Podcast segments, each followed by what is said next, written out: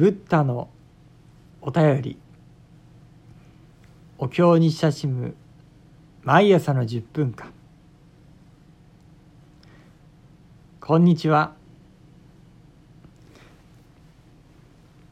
さて今日は私広島の安芸高田市緑町の安楽寺というお寺の若院をしております毛利正幸と申します。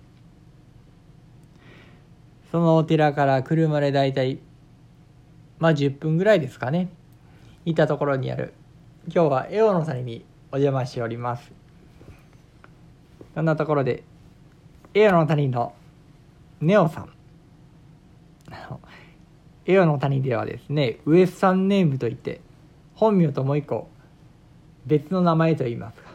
そんな名前で呼び合ったりしてます。なので僕は今日はシルフ ということで、ね、呼ばれています。というところでこのネオさんと自由な対談を少しさせてもらえたらなということを思います。ではネオさんよろしくお願いします。よろしくお願いします。はい。まあ初めにこうエオの谷ってどんなとこっていうところをちょろっと話してもらえるとありがたいですけど、はい。どんなもんでしょう？えっ、とエオの谷はまず馬を飼っていてホースセラピーっていうのをやっている乗馬クラブになります。うーん。そうですね。なかなか見ない優しい馬たちを揃えて、えー初めての人たちでもいきなり外に散歩に行けてうん。自然を感じることができるっていうのをまず入り口にしてます。うん。うん。うん。うん。いやーそうなんなんかねここの栄養の谷さんですごく向かういろんなお育てというかですね面白い出会いをさせてもらっているなという感じていてで特にここ12年ですかね、うん。ネオさんとすごくこう深い話ができるようになってきた感じがすごく不思議でよくですね僕は栄養の谷にこう ご飯を食べにやってきたり乗馬をしたりとかしてるんですけれどもそんな中でいろんな話をしていてこう馬への眼差しの向け方あるいは人への眼差しの向け方、あーそういったところにすごくこうあ共感したり面白いなというふうに感じていたりまたそこが不思議なもんでこう僕の場合はそのまま仏法を聞かせてもらっているような感じがしていてそれがなんかすごく面白いなというふうに感じてうんですよね。こうまあ、どういう切り口からがいいかなと思うんですけどうんズバリネオさんにとってのこうホースセラピーってこうどんな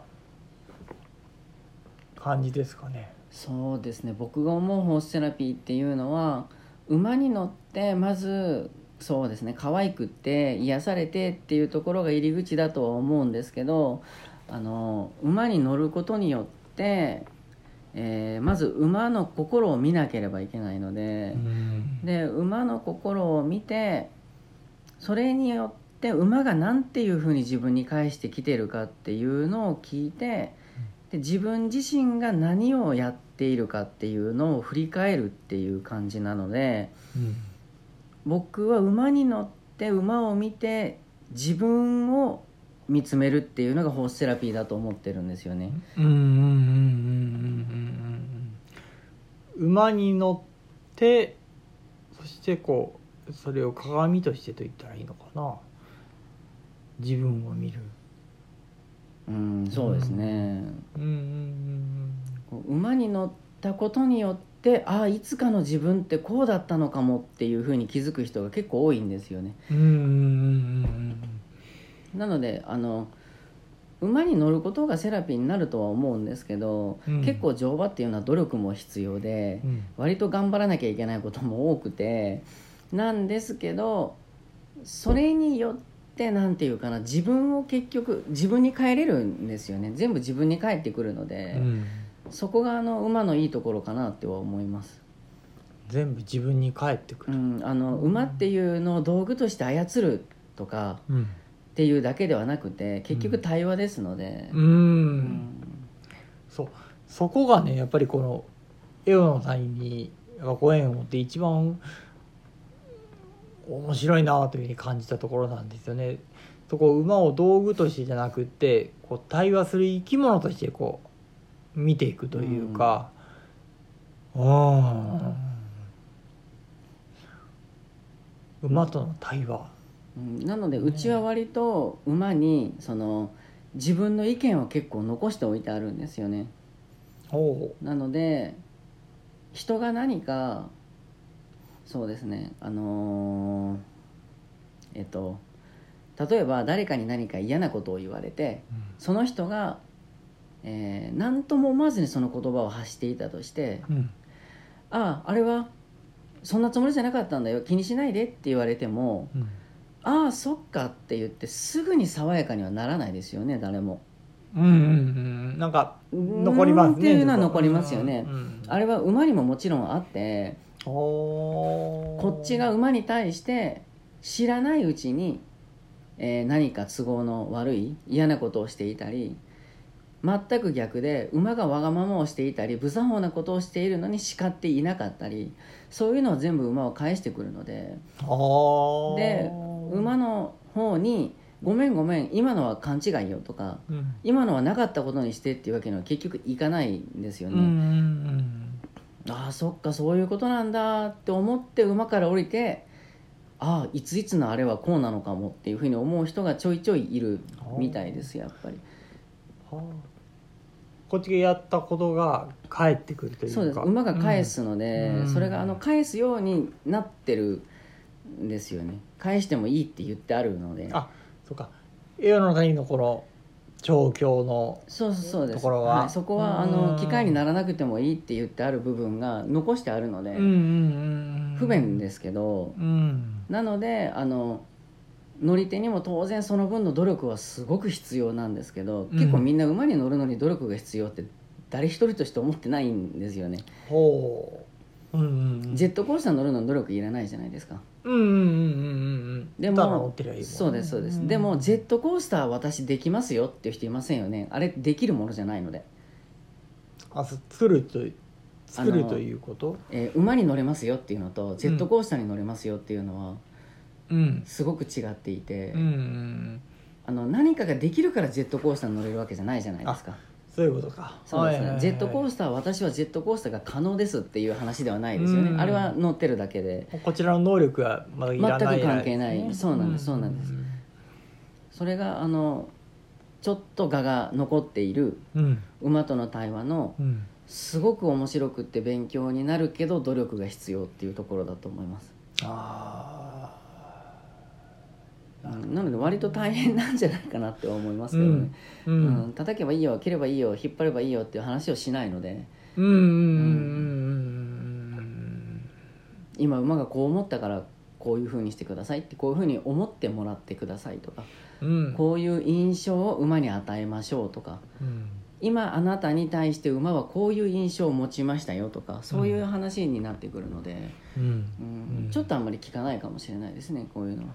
はあなるほどね、そういうこう馬の気持ちというかその馬の状況をこっちに伝えてくれるというか教えてくれる乗馬クラブというか。そうです。どっちもあるんですよね、うん。馬が言うこともあるしこっちが言わなきゃいけないこともあるし、うん馬が明らかに無作法なこともあるし、うん。こっちが知らないうちに傷つけてることもあるし。うんそういうところですよね。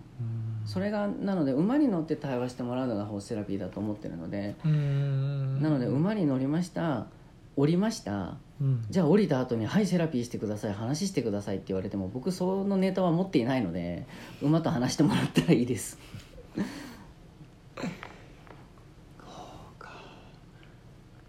乗りながら乗っていることそのものが対話になっているそうそうだと思います。はい。か。なのであのこちらはお仕事としてはちょっとどっちもの通訳してますみたいなうん感じですかね、なるほどね。すごくそれで自分が見えるので。意外に自分ってせっかちだったんだなとか。意外に自分って優柔不断だったんだなとか、うんうんへーうん、思ったより短気なんだなとか、でもそれが面白いのはやっぱり自分が見えることがセラピーになってくるっていうのがまたちょっと面白いなということを感じていて、うん。うん。自分が知らされる自分のなんだろうこう、まあ、気づいているか気づいていないかまあいろいろそれぞれあると思うんですけれど、うん。そんな一面にこう気づいていくことがこうセラピーになってきているというのは面白いことだなという感じがしますね。うんうんうんうんうんう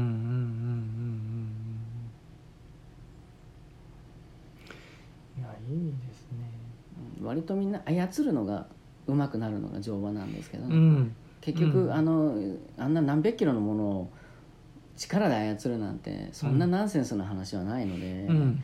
うん僕も馬より力強かった人見たことないから、あうんそれ面白いですね。えーそういった形でですねこの馬とのやり取りを通じてちょっとまたえーお話を聞かせてもらいました。あのー面白いですね。うんちょっとまだ今まとまる言葉が出てきませんけれども何かここをちょっといろいろヒントになるようなことたくさん今台湾の中にも出てきている感じがしてですね。ちょっとまた私なりにも咀嚼しながら味わえていけたらと思います。ありがとうございました。